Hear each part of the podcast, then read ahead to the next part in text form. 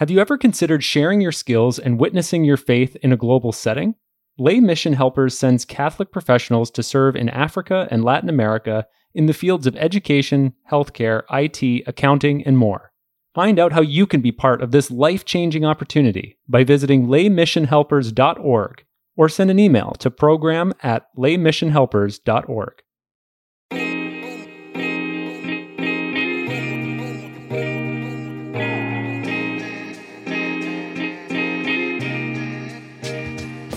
Hello, and welcome to Jesuitical, a podcast by the young, hip, and lay editors of America Media.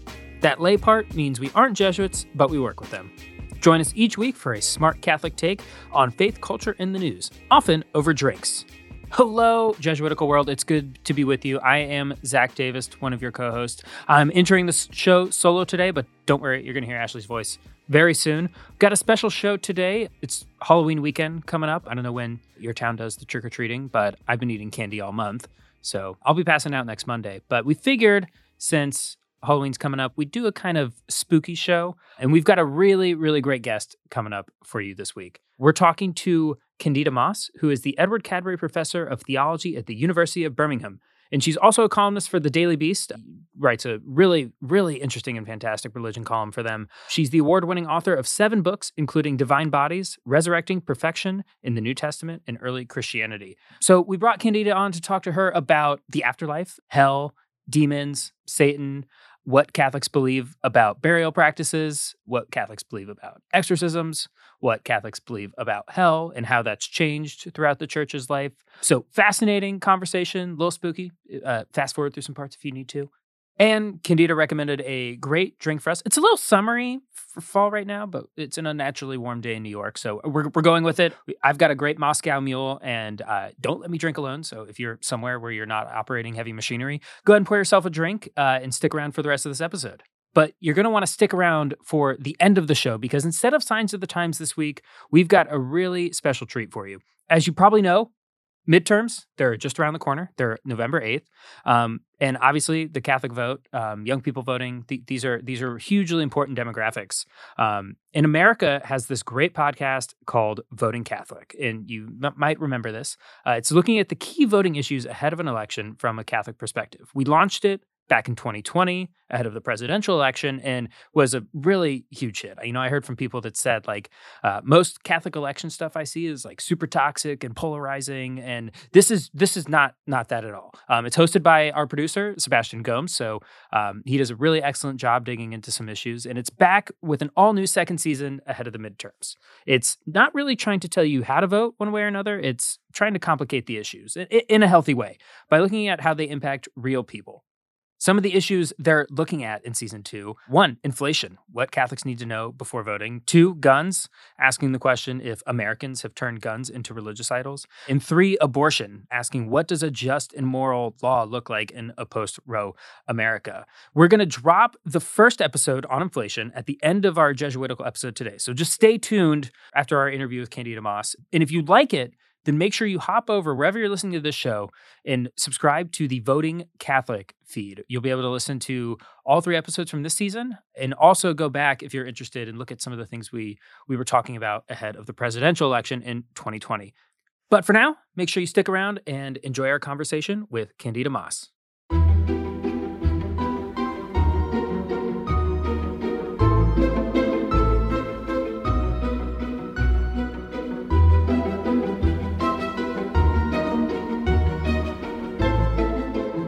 Joining us from another part of Manhattan is Candida Moss. Candida is the Edward Cadbury Professor of Theology at the University of Birmingham and a columnist at the Daily Beast.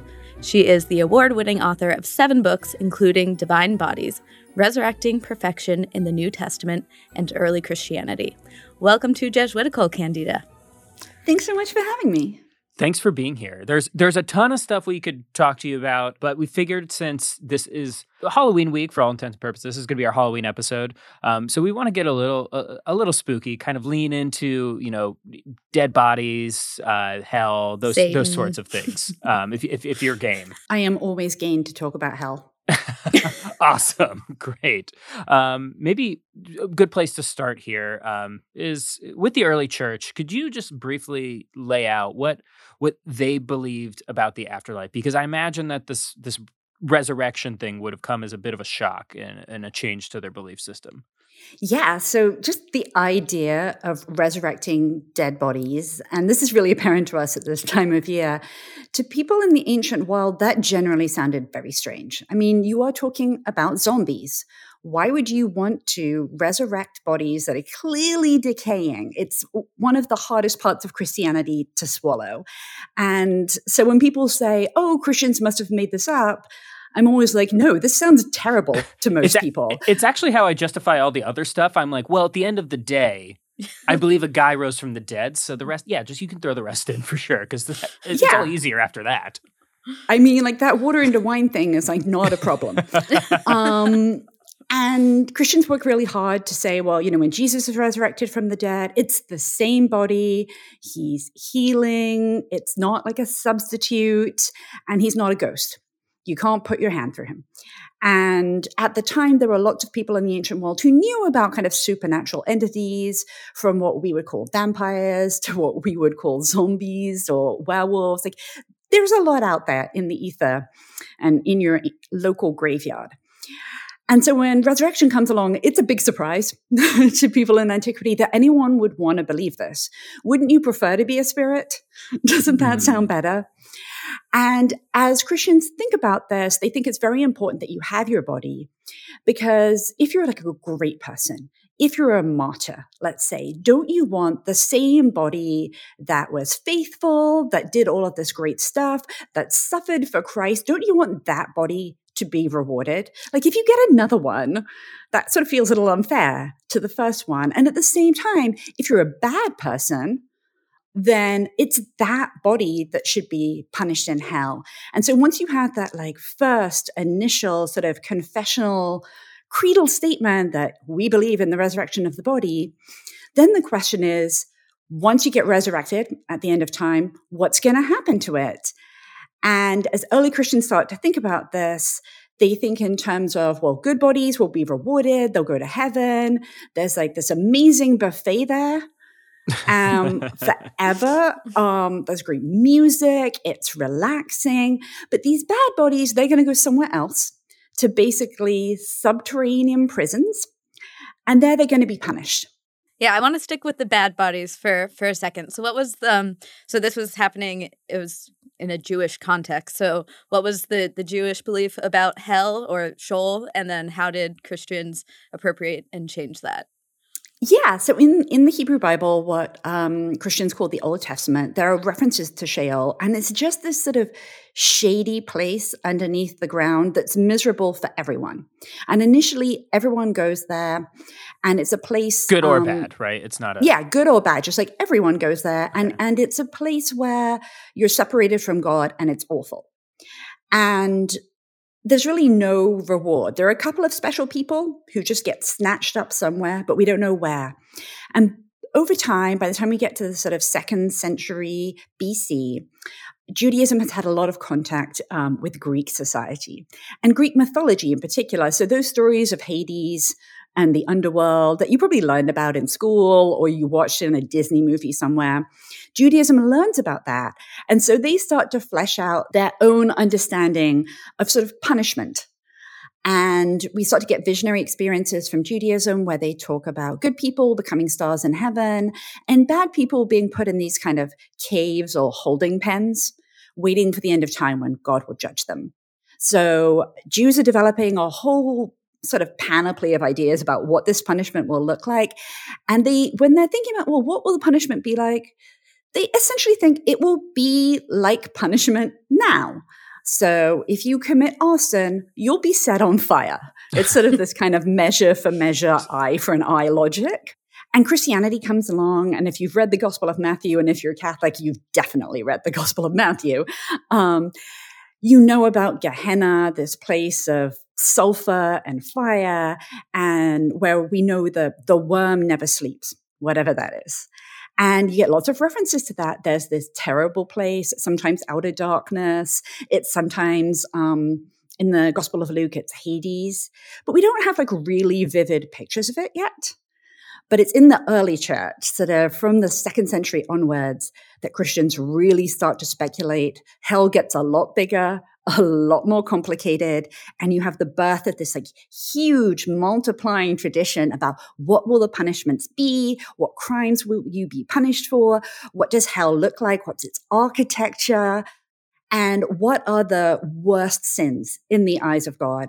And yeah, if you've ever not paid attention in church, these are not texts you want to read because that's a pretty serious crime.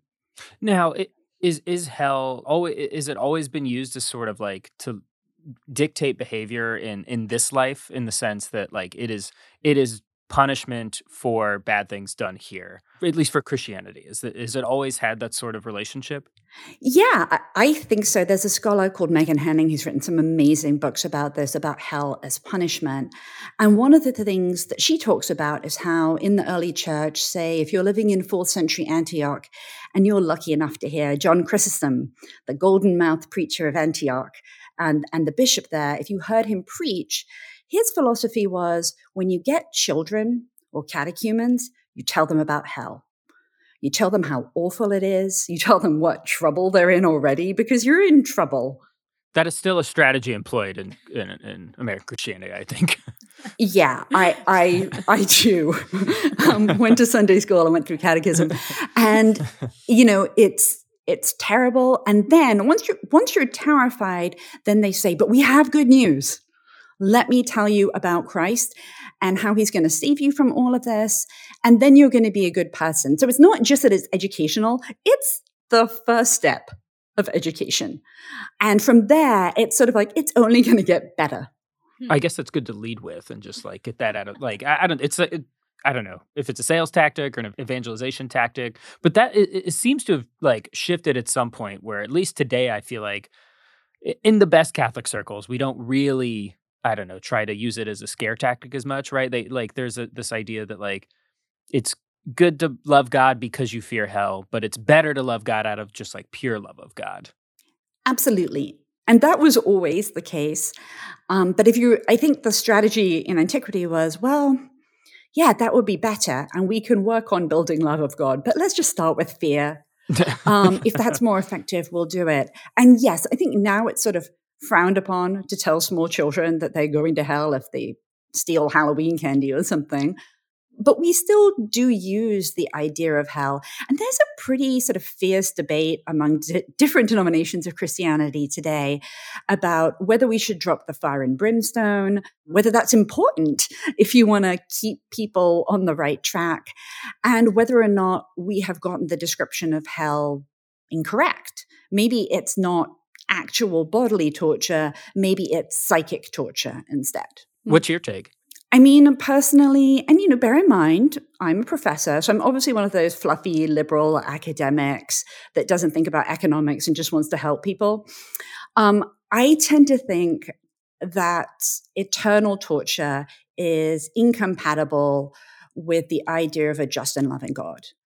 So this is sort of a well-worn theme, but the idea that a deity would see people punished in this way for eternity seems to me just I, that's that's not to me the God of the New Testament. All right. So let's shift from uh, hell to to the personification of hell, uh, Satan, the devil, the deceiver. Can you talk to us a bit about how the idea or person has evolved in in the thought of Christianity? Yeah, so this is just like quite the professional glow up. Satan starts out as like being thrown into hell as a rebellious angel. Um, he's not known as Satan there, he's known just as the devil. And he's an inmate in hell in the bottommost layers of hell for disobedience to God, which is really the sort of grounding sin from which all the other little sins um, sort of populate themselves. And so there he is as an inmate. But at a certain juncture in the medieval period, people decide that they're a little uncomfortable with the idea that God himself is in charge of hell and that the tortures there are being administered by God's angels. And so you have this shift that now hell is the domain of Satan And um, it's demons and devils that administer torture because presumably they like it. But that was a shift. That was a really big shift. And the work that it does for us as Christians is it allows us to divorce God, the sort of God of justice and love, from the horrors of hell. Um, and of course, it like has led to all kinds of sort of pop culture moves from like the TV show Lucifer um, to everything else. We now have like a very different vision of hell. He's sort of lost the horns and the red skin and the sort of anti-Semitic traits that he used to have, and now he's just a very attractive man in a suit. That shift in the medieval period is that is there something going on in the culture at that time that uh, sort of pushes that, or uh, is this from on high? Is, is it Dante's fault?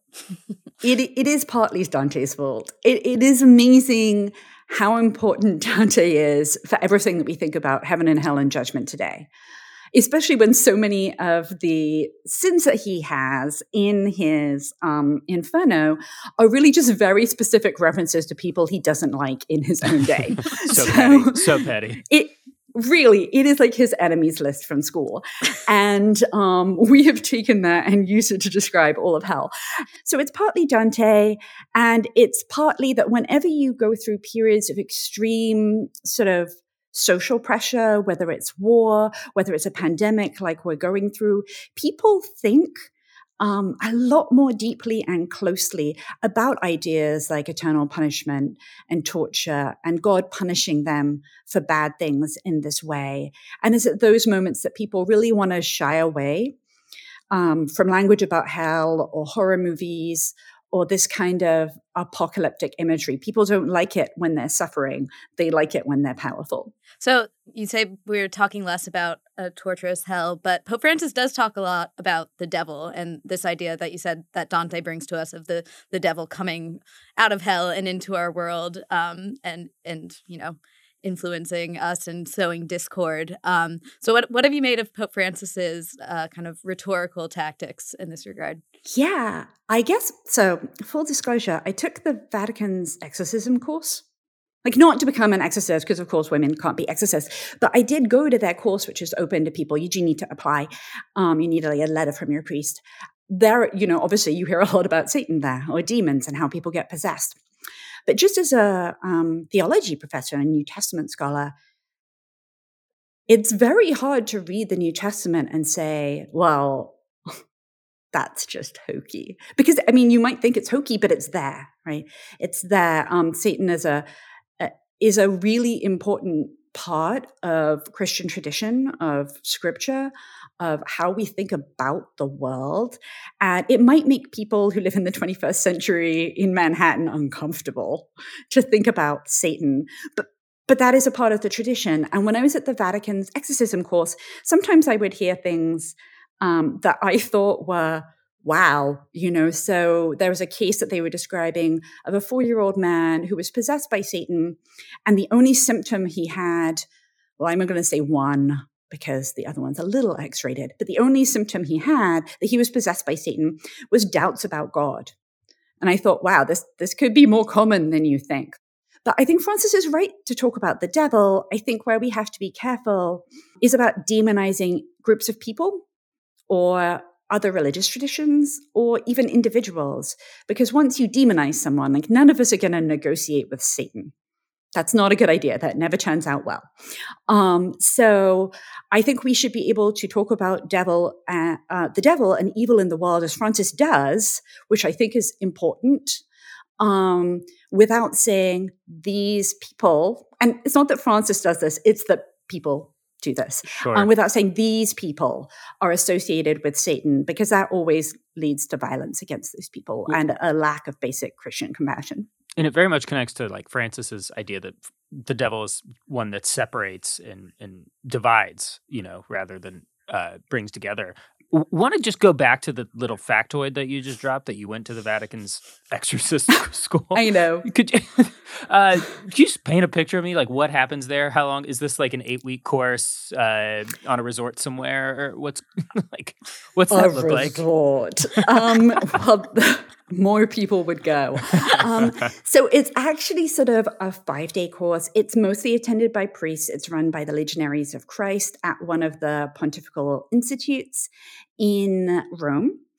And you apply and you go, and there are speakers. There are sort of a series of lectures on various aspects of demonic possession from its history to its mechanics um, to individual cases.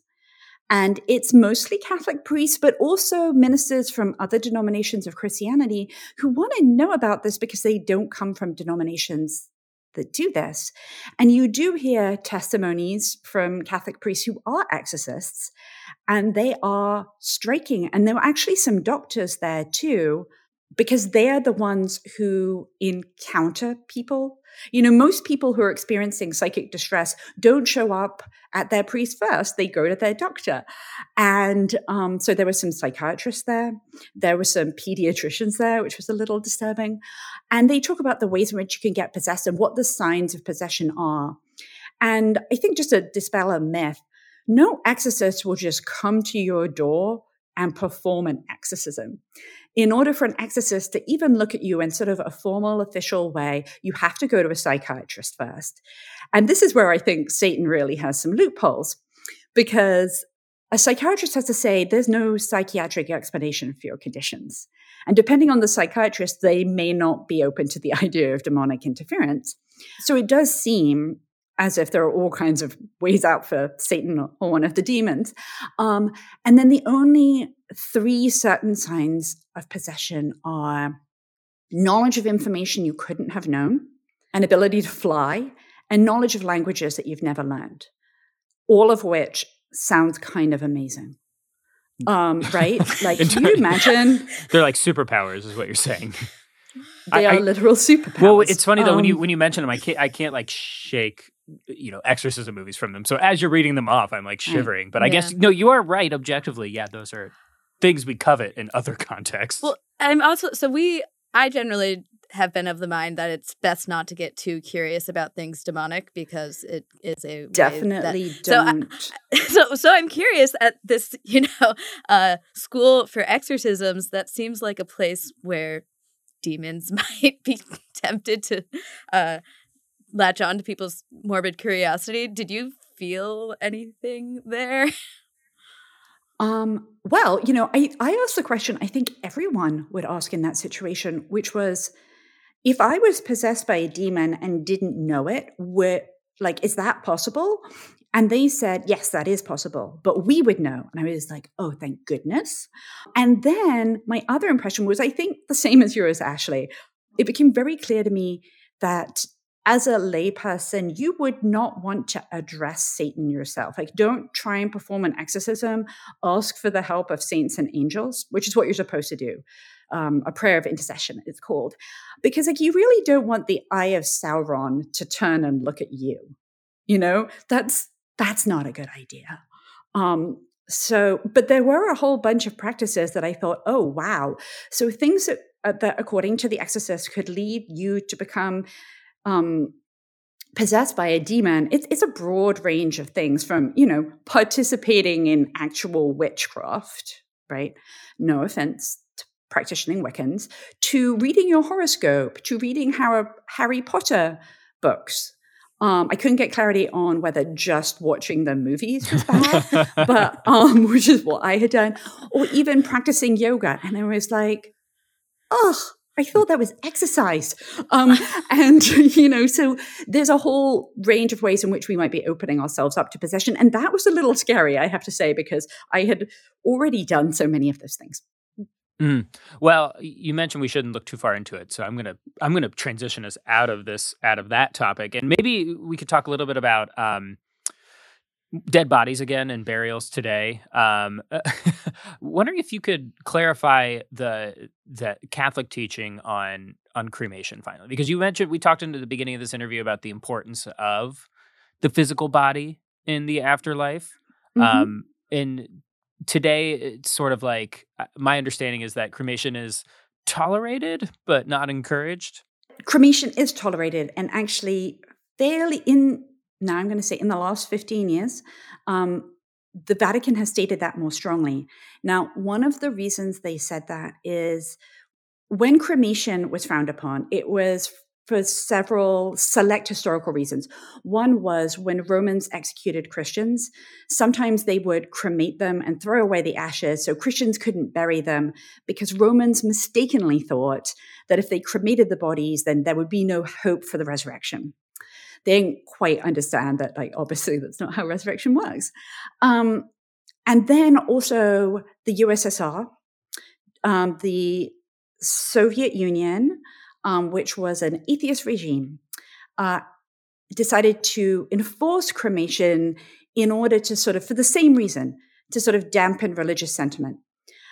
And so that was another reason. And so I think some of the church's resistance to cremation has been related to those historical moments when those who were opposed to Christianity were trying to harm Christianity by enforcing cremation. Now it's fine. The reason why the church seems to be easing up on cremation is precisely because now we see new atheistic burial practices that people have.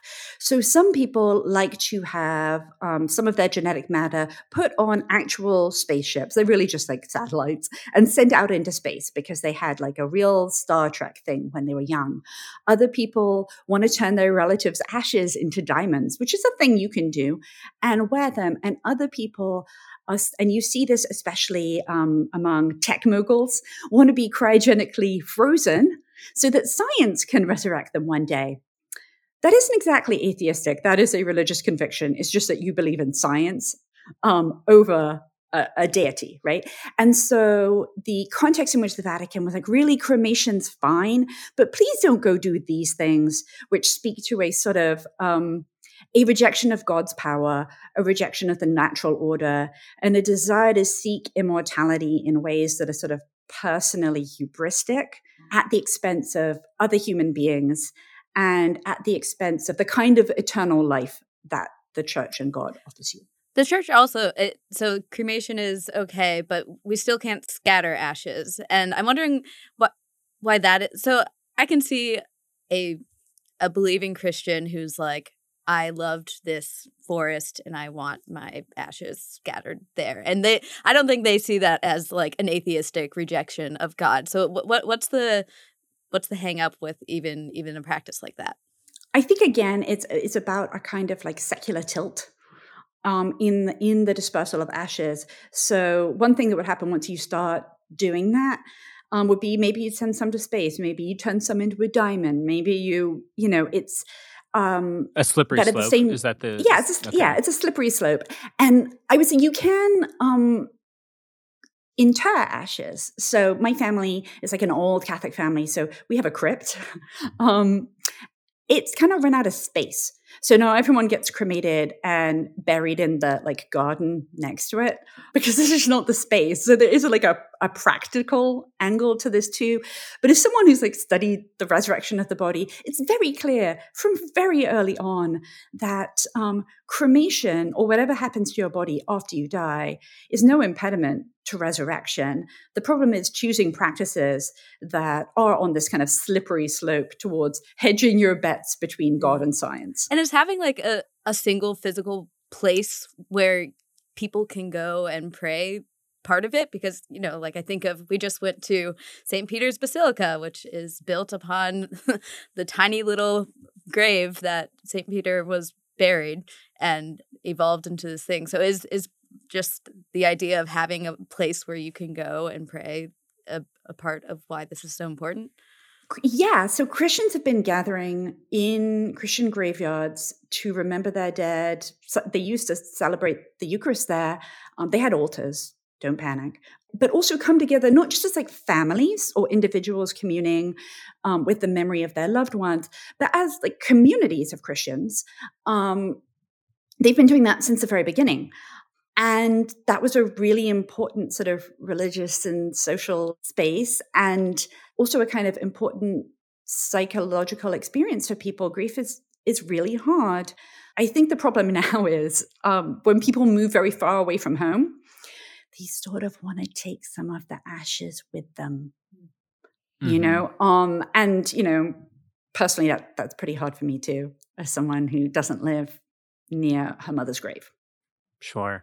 A lot of younger people now are looking at the question from an environmental standpoint of of composting human remains. Mhm. I'm curious, i- would it, is the church going to see that as like sort of like pantheistic, um, in that we're like going back into the earth, or, or or is there a chance that there's like a Laudato Si type of energy towards that, and would could be something that the church could get on board with?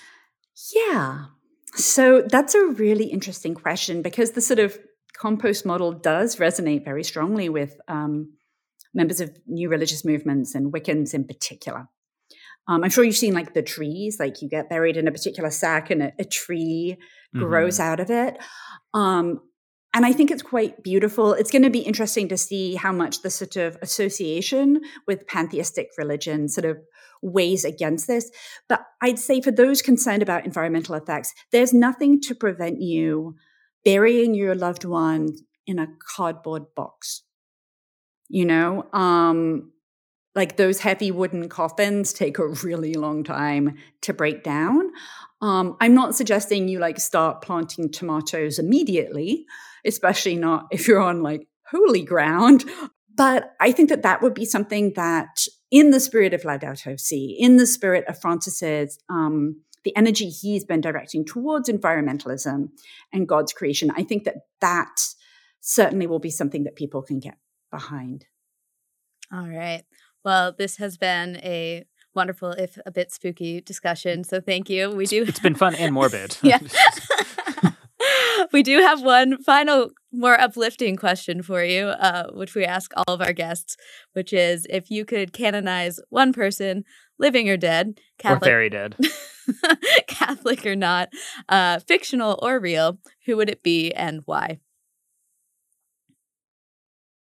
I'm always bad at these like only one, what's your favorite book questions because I'm I'm always like, well, is it my favorite book? Um, it might just be that I've been thinking about him. I want to say Eusebius of Caesarea. Um, he was the author of the first church history, just called Church History, bold title, um, that has patterned every church history written by Catholics or Protestants ever since. He was also the person who's responsible for how we read the Gospels. He also wrote the first, maybe only, biography of the Emperor Constantine, written from within an ecclesiastical context. He was the Bishop of Caesarea and is responsible for so many of the things that we think and do today in religious contexts, and yet is not a saint. So I feel that he got passed over. All right. Well, this is a great plug for uh, where we can leave this conversation because he's the- the latest subject of your column at the Daily Beast. Is that right? That is right. Yeah. Okay. So people want to learn more about Eusebius. Uh, they can read you there. Thank you so much for joining us. Thanks for having me.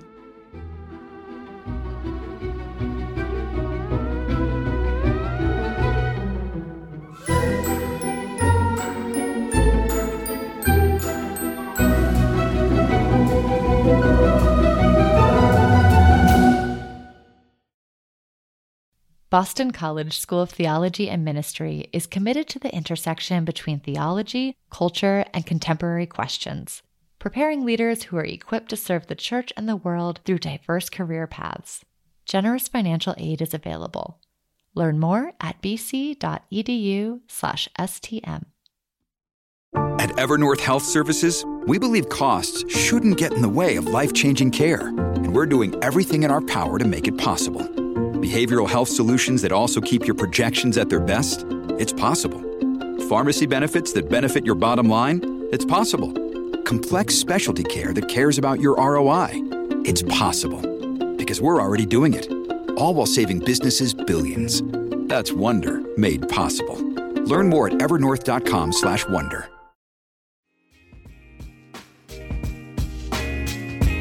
I hope you enjoyed that conversation with Candida Moss. Now, stick around for the first episode of an all new season of Voting Catholic from America Media. And then make sure you look for it wherever you're listening to Jesuitical and subscribe. And don't forget to vote and make sure that you check out americamagazine.org for all kinds of great political coverage ahead of the midterms and beyond. My name is Catherine Orr, and I'm the pastoral associate at Lumen Christi Parish, uh, which is in the Archdiocese of Milwaukee. My husband, Matt, and I have been married for nine and a half years, and together we've got three kids James, who's seven and in second grade, Madeline, who's five and in kindergarten, and then Daniel, who's nine months old and he's in daycare. And tell me what a typical day in the Orr family looks like with all of the craziness. With all the craziness, um, be careful what you wish for. So, um, my husband Matt, uh, he is a superintendent for a large construction company. So he wakes up around four o'clock in the morning and then is like fully out the door by five. Around that time, that's like when my alarm's going off to try and get up and get ready before the kids have to get up by six. And then to get three kids, you know, up, dressed, fed, ready to get out the door, um, we need to be leaving by seven. And then we drop the baby off at daycare and then I drop the kids off at school. And thankfully, the kids go to the parish school um, right next door to where I work. So I drop them off, and then I'm at my desk within five minutes. I usually leave here then around three o'clock to get in the car pickup line to pick up the two older kids from school, and then just kind of reverse it to pick up the baby from daycare. And then it's just the after school routine of starting homework, getting dinner going, um, usually around that time, my husband gets home from work, which is great. Um, he'll get cleaned up. And then, depending on if I have an evening meeting back at the parish, we kind of tag team. And then I head out um, to do the evening meeting. And from there, it's if I can get back in ho- back home in time for bedtime, I'll you know step in then. If not, um, at that point, it's just making sure that lunches and everything's made to start all over for the next day. And if I've got some energy left, I'll take an hour to try and do some of my own homework because of the master's program I'm in. No, you live in a, a, like a rural part of the country in rural Wisconsin.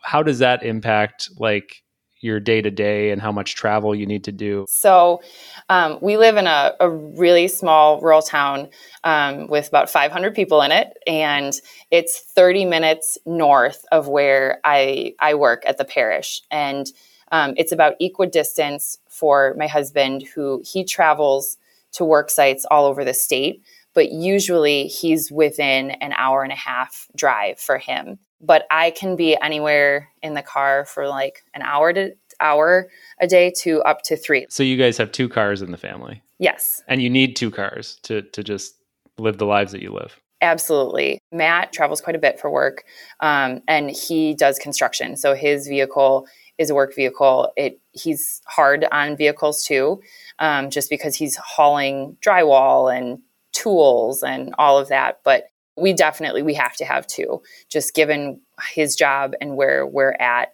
Um, it's just it wouldn't be feasible to to have a one vehicle household.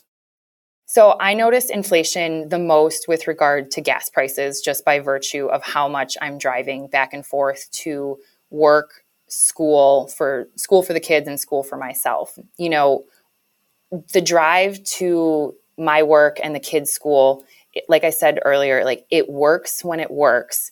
But if one of the kids gets sick or if they have a doctor's appointment, it doubles the amount of driving I'm doing back and forth. I mean, I easily fill up my gas tank twice a week, sometimes more than that.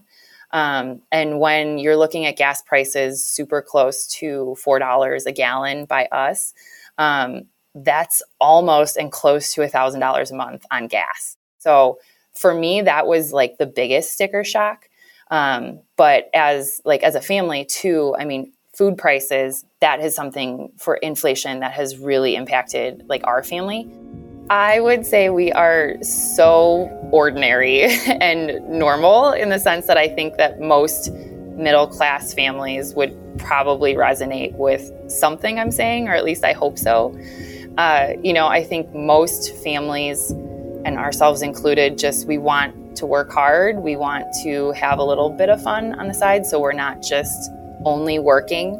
We want to try and instill values into our kids of you don't need to have a lot of things or spend a lot of money to have a fruitful and full life. But at the same time, there are times when you want to be able to just have a little treat and things like that. But at the same time, how do you then plan for that and budget for that in a way that isn't going to uh, jeopardize, you know, just things that we also really prioritize financially, like sending the kids to Catholic school or um, you know living in a in a house that you know, is secure and stable in an area that is safe. You know, I think if it was just me several years ago and I was living by myself and I could live within my own means and I did I wasn't responsible for dependents, it wouldn't have been a top priority. Um, but now it is, and I, I feel like a lot of families are probably thinking along those same lines too. Okay, 157.53. I got groceries for one person. So I got uh, chips, candy, bread. And it used to be five, five dollars and twenty cents. Now it's seven dollars and ten cents. So I'm just looking at the prices for eggs right now. Just came to fill up my gas, and it is $3.49 a gallon. So that's about two dollars more than it was a year, a year and a half ago.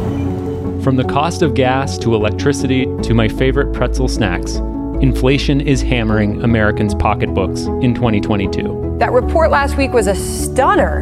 I mean, 8.3% inflation. I mean, you've got you've got the average American paying 13.5% grocery inflation in this country. At a 40-year high, it's no wonder that inflation and the economy are polling as the top voting issues ahead of the midterm elections. Well, Republicans want to be laser focused on the economy and inflation because that is, of course, the biggest vulnerability for Democrats running. We know that midterms are usually a referendum on the party in power, and in this case, the Democrats control everything. So, what does Catholic social teaching have to say about inflation at this critical moment? And what moral and economic questions should Catholic voters be asking of the incumbent Democrats and the Republicans looking to shift the balance of power in Congress? From America Media, I'm Sebastian Gomes, and this is Voting Catholic, a podcast about what's at stake in the 2022 midterm elections from the people who know the issues best and bring their faith to the voting booth. In this episode, I'm speaking with Tony Annett, an economist and Gabelli Fellow at Fordham University and the author of Cathonomics How Catholic Tradition Can Create a More Just Economy. I began my conversation with Tony by asking him how we got to this point.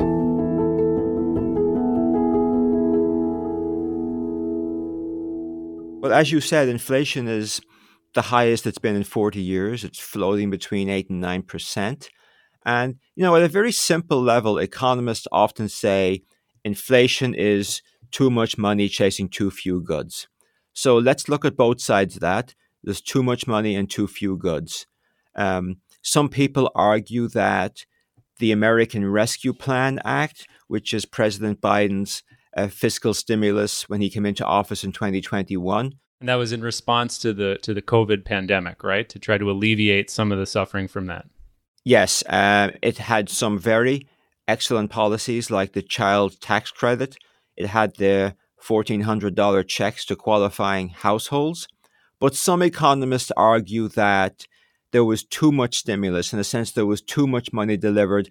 People had too much money, which meant they spent a lot, which means prices rose. Now, that's one reason why inflation is high, but it's actually not the main reason. I think estimates suggest that maybe maybe 3 percentage points of the current inflation is due to that, but the rest the 5 to 6% is due to the supply side. It's due to the too few goods.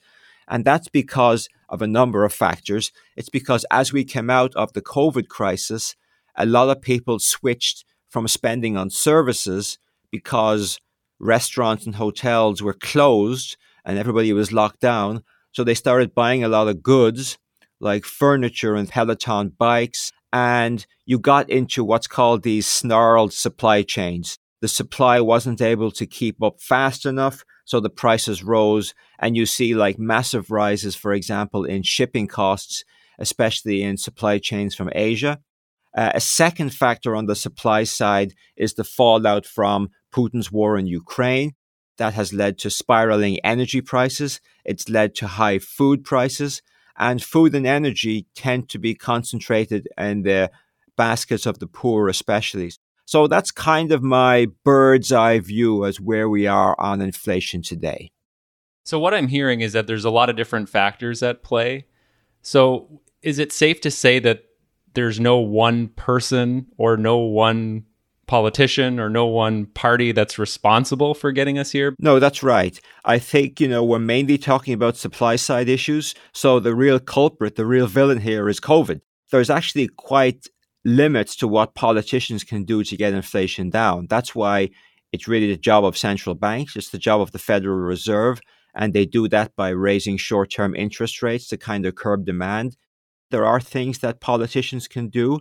For example, if you have a major fiscal stimulus, like massive tax cuts or something like that, which actually adds fuel to the fire of inflation. How so? When I hear about tax cuts, I often think about the Republican Party's platform more than the Democrat Party platform. Is that correct? That's probably correct. The Republican Party platform is based heavily on tax cuts, but tax cuts for upper incomes, for the rich. And, you know, they have this trickle down philosophy which says that if you cut taxes for the rich, then they will create more jobs and the poor will benefit. The problem with that philosophy empirically hasn't panned out. It's been tried many times since the 1980s, and it hasn't actually had the benefits that has been promised.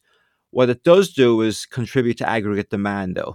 This is actually what's happening in Great Britain right now. The new government came in, implemented massive tax cuts, which is really complicating the ability of the Bank of England to curb inflation and is leading to financial problems for the British economy.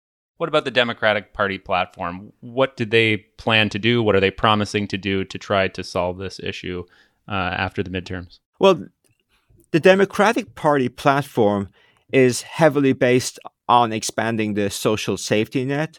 Uh, for example, it didn't pass, but President Biden's American Families Plan um, included things like making the child tax credit more permanent, giving paid parental leave, universal pre-K, things pro-family issues to kind of uh, expand the social safety net, but um, that will not be inflationary because it's supposed to be offset by increased taxes on upper incomes and corporations. So the Democratic plans at the moment don't have any inflationary impact. There is a debate as to whether President Biden's student tax relief contribute to inflation because that was not paid for by higher taxes elsewhere. So, we're talking about two very different policy approaches to tackling a very complicated issue. Um, let's look now at what the church actually says about the economy and what principles from the Catholic tradition inform the Catholic approach to economic questions. It's interesting that, you know, when you look at the conversations about policy in, in Catholic circles, I'm always struck by how people's faith leads them to conclude very different things, right? So we have Catholic politicians who are proponents of unrestricted capitalism, you know, trickle down economic theory, as you mentioned. Um, and then we, at the same time, we have Catholic politicians who are democratic socialists, you know, and everything kind of in between and outside of those two positions as well. So let's just talk basics here. What are the fundamental principles of the Catholic faith that should inform our economic ideas? I think we have to focus on the centrality of the common good over individual self interest. And there, there are two very basic principles that really inform what policymakers should do from a Catholic perspective. And that's one, the universal destination of goods, which says that the goods of the earth and human labor, in a sense, belong to the whole of humanity. Uh, and that while private ownership is valid, uh, the church does not support collectivism or communism. While private ownership is valid, that must always be subordinated to what Pope John Paul called a social mortgage. So it's what Pope Francis calls a secondary natural right, not a primary natural right.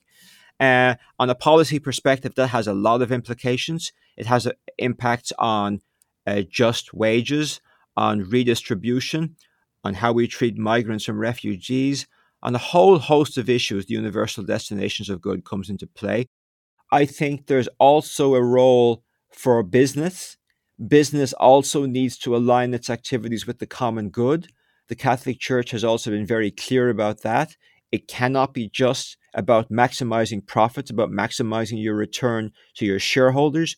You also have a responsibility to your workers. You have a responsibility to protect the environment you have a responsibility to broader society. And given all these problems we are facing today in our economy, we need all hands on deck. We need the government to play a role, but we also need business to play a role and support the common good. And that's heavily related to a second principle, which is the preferential option for the poor, which, from a policy perspective, says we need to judge all policies first and foremost for how they affect the least among us. And, you know, with inflation, that's especially important because, as we know, when inflation is being driven by especially high food and high energy costs, that constitutes a large share of the budgets of the poorest people in the country. A big question for a lot of people is about wages. There's a big movement in the United States to increase minimum wage. That's been around for a long time. But a living wage, what would be considered a living wage, doesn't go as far in a context when inflation is as high as it is. So, from a Catholic perspective, what should we be thinking about when it comes to policy around questions of a living wage, minimum wage, the wages that middle class and lower income class Americans are making? Yes, uh, that's a good question. Um, so, a just wage or a living wage is central to Catholic social teaching. Popes have been talking about that since Leo XIII in Rerum Novarum. Um, I would argue in the United States, wages, real wages, have been stagnating for about 40 years now. Wages have not kept up with rising productivity. After the Second World War, from the 1940s to the 1970s, wages rose with productivity. So you had this immense period of economic growth, and workers really benefited. But from the 1980s, things changed. You had soaring corporate profits and stagnating real wages. So that meant that the gains of economic growth went to the owners of capital uh, and corporations rather than workers. And for Catholic social teaching, that would be regarded as an injustice. Now, how to fix that? Obviously, raising the minimum wage is one solution because the federal minimum wage has been stagnating for decades. It's shockingly low. And we in America, we rely so much on an economy which is, has so much suffering from some of the poorest people. They get miserable, poor wages, poor working conditions, little autonomy over how they work, no paid leave, no sick leave. Um, we rely on so much suffering uh, to get cheap stuff, and that's morally wrong, I would argue. Now, Catholic social teaching is actually quite radical here. It goes way beyond raising minimum wages, but it promotes such things as profit sharing and workplace democracy. That's workers having a share in how companies are managed, as they are in Germany, for example. So, yeah, there's a lot that Catholic teaching, Catholic social teaching has to say on wages and uh, justice for workers. So, apply that to, to the midterm elections. Obviously, uh, Catholic Americans who are going to be voting are, are voting in very different contexts, right? Very different state situations. Um, so, h- how does this apply? If you're going to take these Catholic principles that we've discussed, the preferential option for the poor, the common good, this concern about employment, connecting the dots between these very complicated matters, um, what should Catholics be looking for in in the politicians that are on the ballot?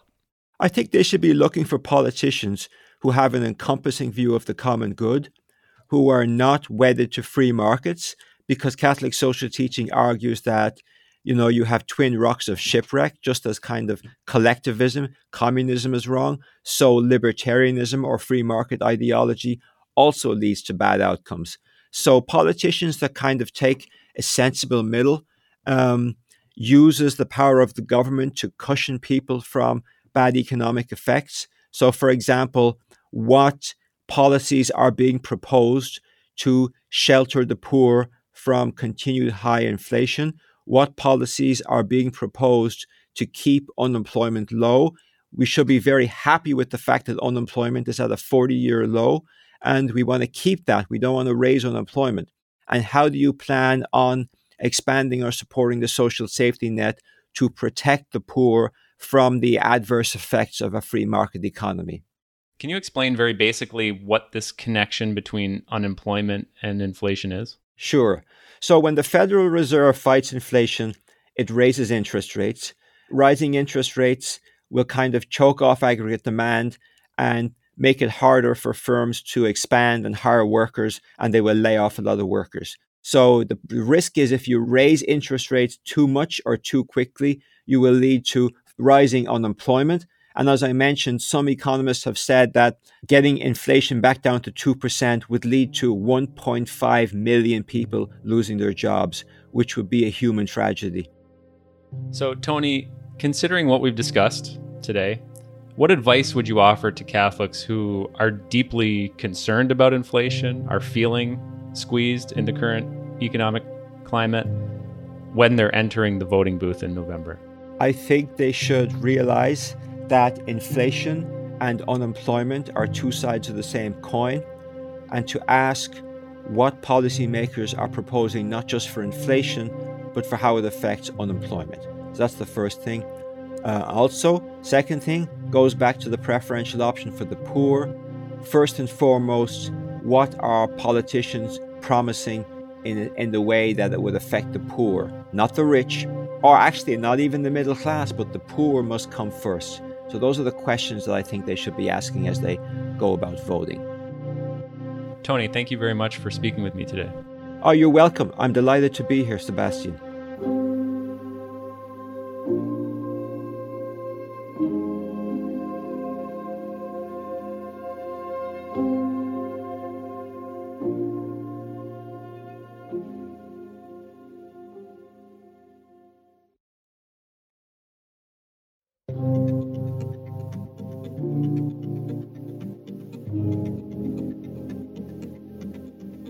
I want to ask if inflation and the economy more broadly as a voting issue uh, is at the top of your sort of priorities, your, your kind of voting priorities, because we see polls consistently showing that inflation, the economy are the most important issues to the to the majority of Americans.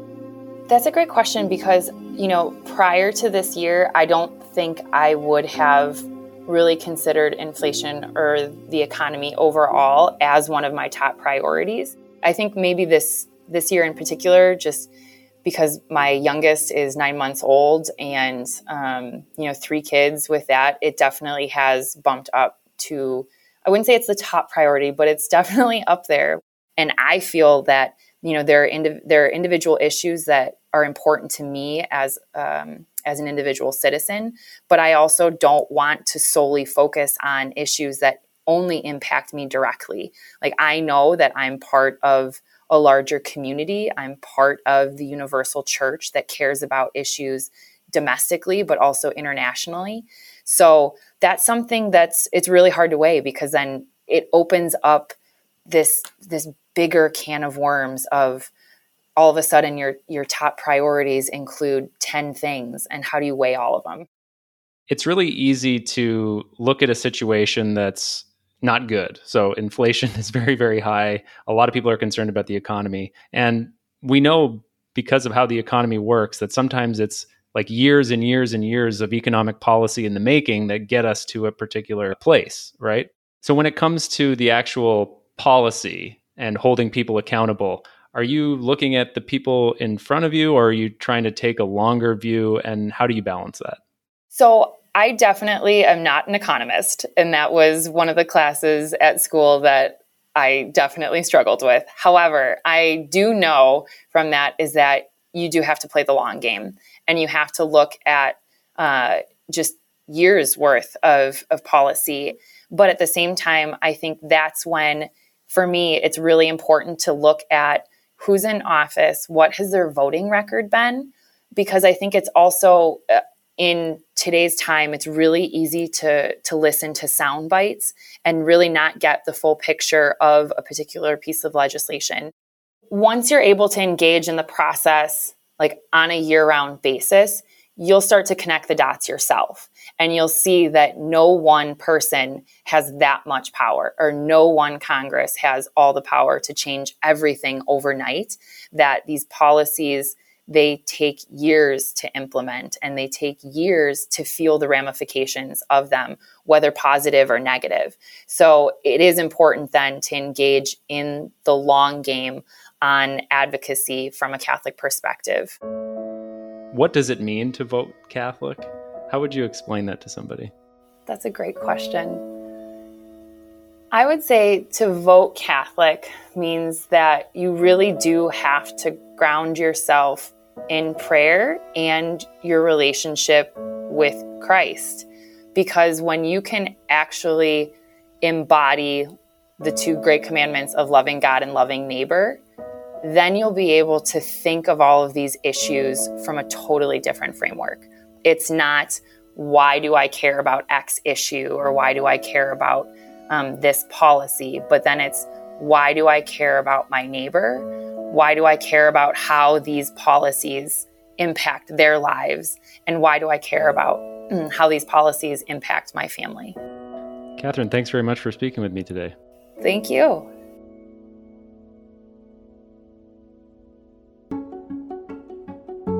Next time on Voting Catholic.